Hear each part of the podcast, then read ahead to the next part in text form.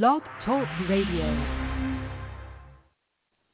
Hi there, I'm Mary Eileen Williams at Feisty Side of 50 Radio, and this show is a celebration of baby boomers who are embracing life as we grow older.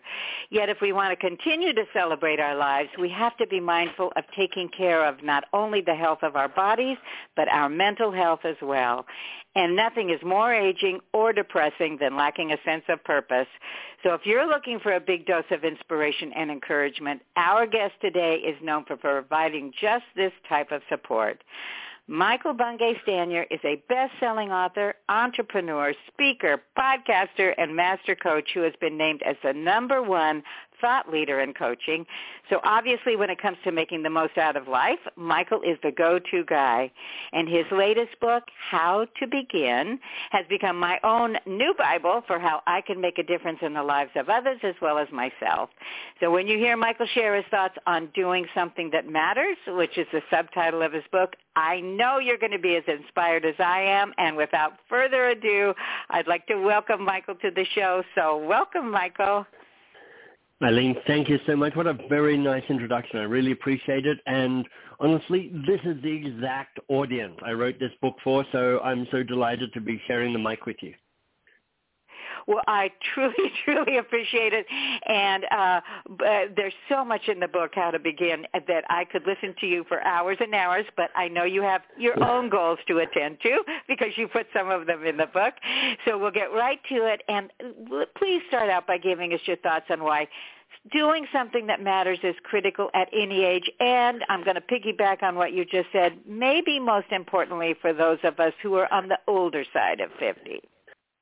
Yeah, look, I'm just into my somebody called it my early mid-50s. I'm in my early mid-50s right now, and obviously I've got parents who are in their 70s and their 80s, and it's like there's no doubt that one of the essentials to aging with grace and with happiness is two things. One is learning, keep finding new boundaries, and the other is a sense of purpose, a sense of meaning. And the thing is that often when you get to this point, it's easy to settle. The power of the status quo is strong, and you can go out and have lunch, and you can go and play golf, and you can do those things that make a contented life. But actually, I think if you want to continue to grow, but also to use the wisdom and the experience and the potential that you still have, you want to be setting what I call in the book worthy goals, things that are thrilling and important and daunting. Well, and also one of my favorite phrases in the book, I'm going to piggyback a little bit again by saying in the book you write, you have to be ambitious for your life and not let fear or complacency stop us. And that is so important, maybe again, especially as we age, and also sharing our greatness, a.k.a. our innate talents with the world. And again, this phrase that just struck me so much, will you give more to the world than you take? I love that. Well, I was inspired by that by a woman called Jacqueline Novogratz. She's written a terrific book called A Manifesto for a Moral Revolution.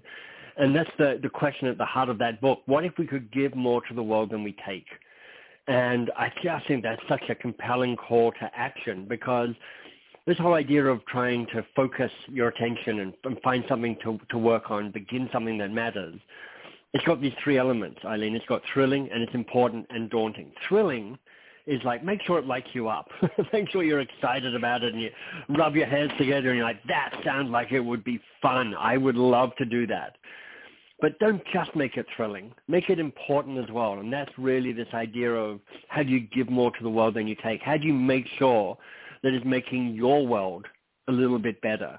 Whether your world is your family or your community or your neighborhood, or your audience, or your online community, or your state, or your city, or your country, or whatever it might be, you can put your attention to saying, how do I make this place a little bit better? And then the third element, Eileen, is make it daunting. Don't just be thrilling and important, because that means if it's not daunting, you're no longer stretching and you're no longer growing. And when you say it's daunting, you're like, you know what? I know how to start this, but I'm not entirely sure how to finish it. And if it's got that kind of right heft, that right weight, then it might be that you're onto something pretty interesting. Really, and if it frightens you a little bit, go for it. I mean, not a whole lot. Maybe I don't. Exactly. At this age, I'm not going to skydive necessarily or whatever, but go for it. And two, bringing up those three components to the first step, set a worthy goal, and those are the three components. But you also provide three tests, one for each of those components. Spouse-ish. Tell us what spouse-ish means. Yeah. So once you, I mean, one of the key insights of the book is the first goal that you put down is probably a bit of a crappy first draft. It is a perfect place to start, but don't be seduced into thinking that the first attempt to write the goal is the perfect expression of the goal. So you want to dig into it, you want to poke it a bit, you want to interrogate it to make sure that you can find the optimal expression of thrilling and important and daunting for you. And one of the ways you poke at it and interrogate it is you ask these tests, and the spouse-ish test is really good for thrilling. So here's how I imagine it. Most of us, if we're lucky in our lives, we have somebody who just knows us, who's hung around with us enough, and they know what we're up to in the world, they know our values, they still laugh at some of our jokes, even though they've heard them 1,000 times. And for some of us, that's going to be our spouse. Like it is for me. I've been married 30 years, and Marcella, bless her, still laughs at some of my jokes. And I can really trust her as well. She's got a good sense of who I am in the world. But honestly, not everybody has that person. Some of us don't have a spouse. Some of us, our spouse doesn't play that role for us. But imagine there's a person, a spouse-ish person. What I want you to imagine is you take the goal that you've set yourself, something that's really important and daunting, and you go and tell that person, you're like, I'm thinking of doing this. What's their reaction going to be?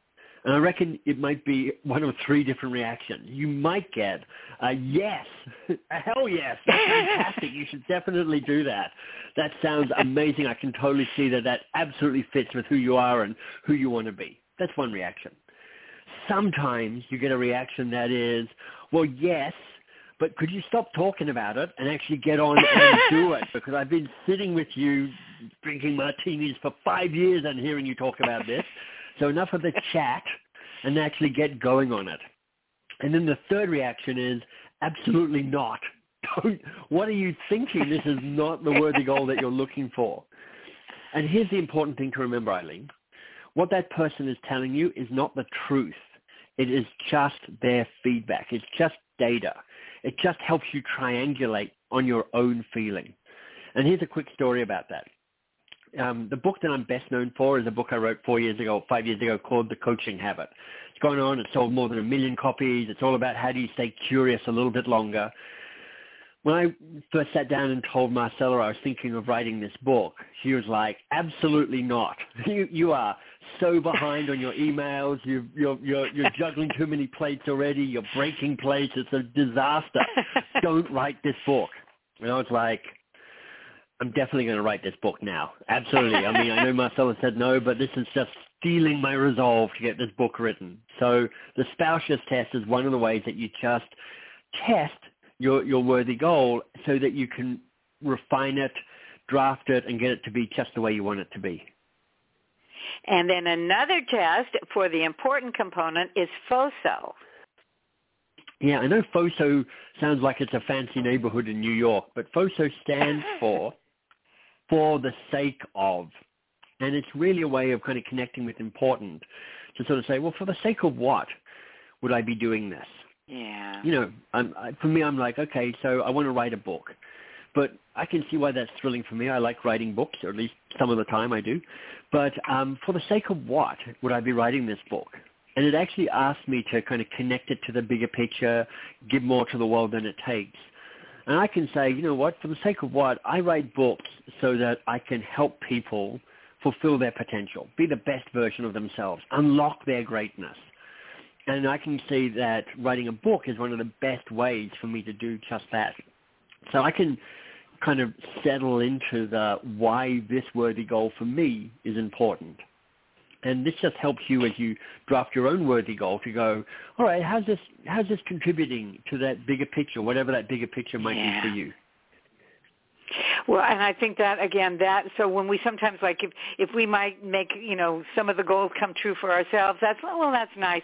But you can really be motivated by what can I do for other people? And, again, giving back to the world more than you take from it. I just think that's wonderful. And the final one for the daunting component is, of course, we go back to one of our favorite fairy tales, Goldilocks. Exactly. Now, we all know the story of Goldilocks, you know, bears and beds and porridge and the like. But if you are interested in astronomy, looking at the stars, well, there's something called the Goldilocks zone. Now, part of the miracle of technology is that astronomers can look into the sky and they can look at distant stars and figure out if there are exoplanets, other planets circling other stars. And actually, just recently, for the first time, they looked beyond our own galaxy, beyond the Milky Way, 200 million light years away, and they found a star with a planet circling. Now, finding a planet is pretty exciting, but finding a planet in the Goldilocks zone is super exciting, because the Goldilocks zone means it's not too close to the star that the water boils off and burns away.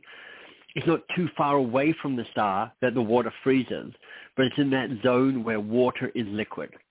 Just like the planet Earth is in the Goldilocks zone with our star, because liquid water means the capacity for life, and that gets exciting. So this test is just for you to look at your worthy goal and go, does it have the right heft? Does it have the right weight? You don't want it to be too small that it's kind of trivial. You don't want it to be too big that it's overwhelming and impossible. You don't want it to be too hot. You don't want it to be too cold. Just like Goldilocks and the porridge, you just want your worthy goal to be just right. Big enough to scare you, big enough to excite you.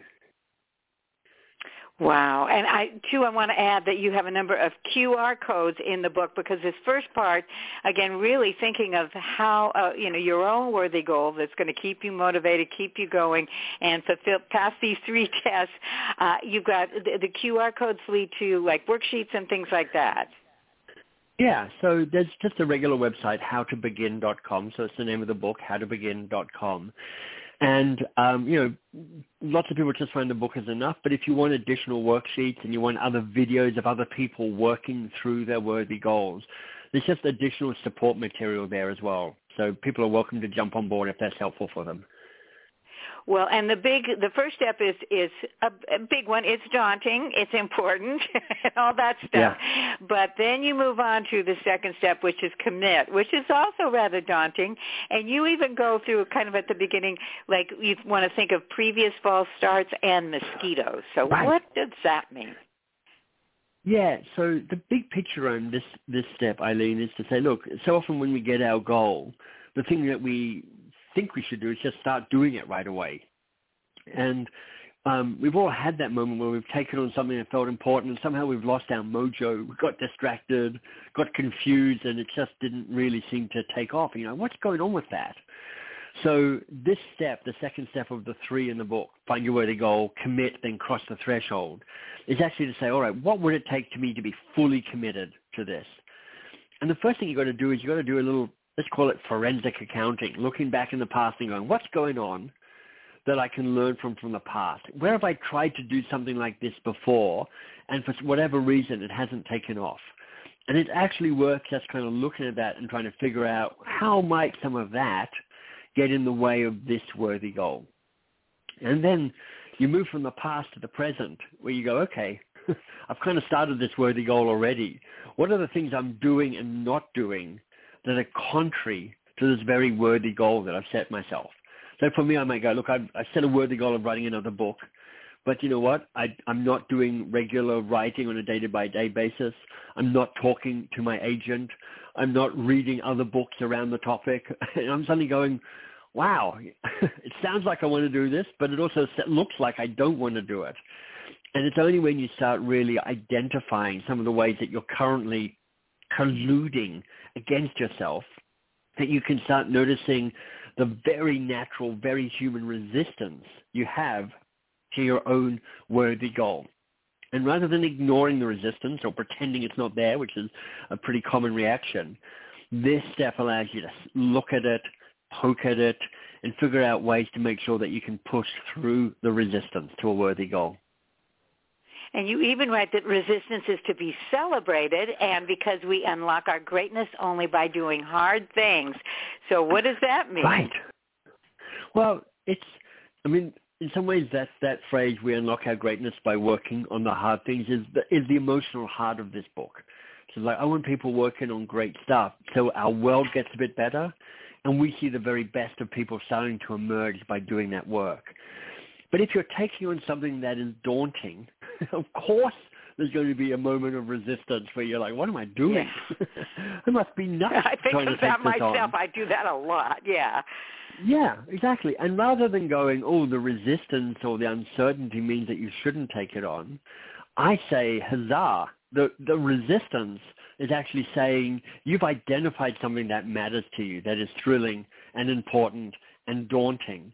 And the resistance is just part of the process. That's natural.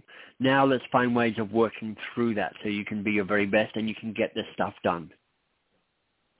Well, so we have set a worthy goal, we have committed to it, and now, da-da-da, we're ready to cross the threshold. So tell us about some of the steps that would, yeah. I know, too, you suggest starting out with baby steps, which I think is critically important. And so explain exactly. A little bit about how we might cross the threshold. Yeah, look, once you get your worthy goal, get moving. You don't have to decide how to get to the end just yet. It's not like just typing an address into Google Maps and they'll show you the way. You're going to start exploring and figuring out the way to get to where you want to get to. And small steps is a key part of it. But I would say this, Eileen, one of the most powerful insights here is you don't travel alone. And so often we kind of go, okay, this is my worthy goal. I need to figure all this stuff out by myself. And I think one of the essential things is you want to be building your team, kind of bringing the band back, so that you've got the right people around you to make progress in the way that you want. And, you can get different people. It depends on who you are. It depends on what your goal is. But I'm looking for 4 kind of archetypes that I want to support me. I want somebody who has a bit of a kind of fighting spirit, a warrior spirit, someone who can give me courage and give me backbone and can help me push back against the resistance. I want somebody who has a healer or a lover energy. So I've got somewhere, a sanctuary, and I can kind of complain and be safe and be looked after. I need some of that comfort and that support as well. I want somebody with a teacher energy, or sometimes it's called a magician energy, so I can figure out and learn what I don't yet know that I need to know to complete this. And I want somebody with what's sometimes called a ruler energy or a visionary energy. Somebody who can say, look, keep your eyes on the horizon, be bold, be ambitious, keep striving for what you want to be striving for. And when you think about who in your life can contribute those different energies, warrior, lover, teacher, ruler, you actually start building an interesting group of people around you to travel with. Oh, my gosh, Michael, no wonder you are named #1 thought leader in coaching. This is all such fabulous information. I could go on, like I say, for hours, but as I mentioned earlier, I know you have 1 or 2 of your own goals to attend to, so I won't allow you to, I won't travel alone, and none of us will travel alone, but please let our listeners know where they can find out more about you, your work, and, of course, get their own copies of all of your fabulous books. Thank you, Eileen. I appreciate you asking that. So look, if you're interested in the book itself, HowToBegin.com is the place to go. If you'd like a little bit more about me, my website is mbs.works, mbs.works. And, I have a free course there called The Year of Living Brilliantly. It costs nothing to sign up, and it's 52 different interesting teachers. And you get a new teacher, a little video from a new teacher every week. So if that sounds interesting, you'll find that at mbs.works. Oh, my gosh, I am going to sign up for that right now because that sounds fascinating. And before we have to go, do you have any final thoughts? Well, I'm excited, Michael. I just wanted to see if you have any final thoughts you'd like to leave with our audience, for those of us on the Feisty Side of 50. Look, I know some of your listeners will know the book by David Brooks called The Second Mountain. The first mountain you climb is your career and your family. But when you get to your feisty 50s and 60s and 70s and 80s, you're really thinking, what's the next mountain I need to climb? One that is more legacy, one that is about impact, one that is about personal growth so that you unlock the very best of who you are. And if that sounds important to you, and I hope it does, then this book, How to Begin, might be helpful. Not only might be, I'm going to say will be. I've got it dog-eared, underlined, all sorts of stuff, and I'm going to begin building my own greatness. Michael, thank you so much. Eileen, thank you. It's been a pleasure to be a guest. Thanks for having me along. Well, and also thanks for your time, sharing your thoughts on ways that we can do or start doing, how to begin something that matters and create fulfilling lives for ourselves and those around us. So I urge all of you out there, make sure you check out Michael's websites, his books, and especially this new one, How to Begin. We can all use some inspiration, and this book delivers it big time. And while you're at it, don't forget to go out there and show the world just how feisty and fabulous those of us over 50 can be. This is Mary Eileen Williams at Feisty Side of 50 Radio. I'll catch you next time. Bye-bye.